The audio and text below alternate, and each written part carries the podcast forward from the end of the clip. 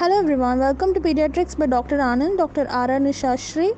The audio question for today is How much vitamin K? How much vitamin K is given to a newborn which is born of vaginal delivery, normal vaginal delivery? Thank you.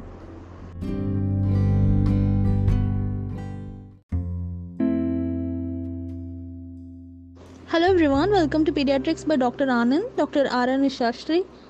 The answer for the audio question is 1 milligram vitamin K. 1 milligram vitamin K is given to a newborn born of normal vaginal delivery. It is given on the anterolateral aspect of thigh. Vitamin K is given intramuscularly on the anterolateral aspect of thigh. For more such audios, follow Pediatrics by Dr. Anand. Thank you.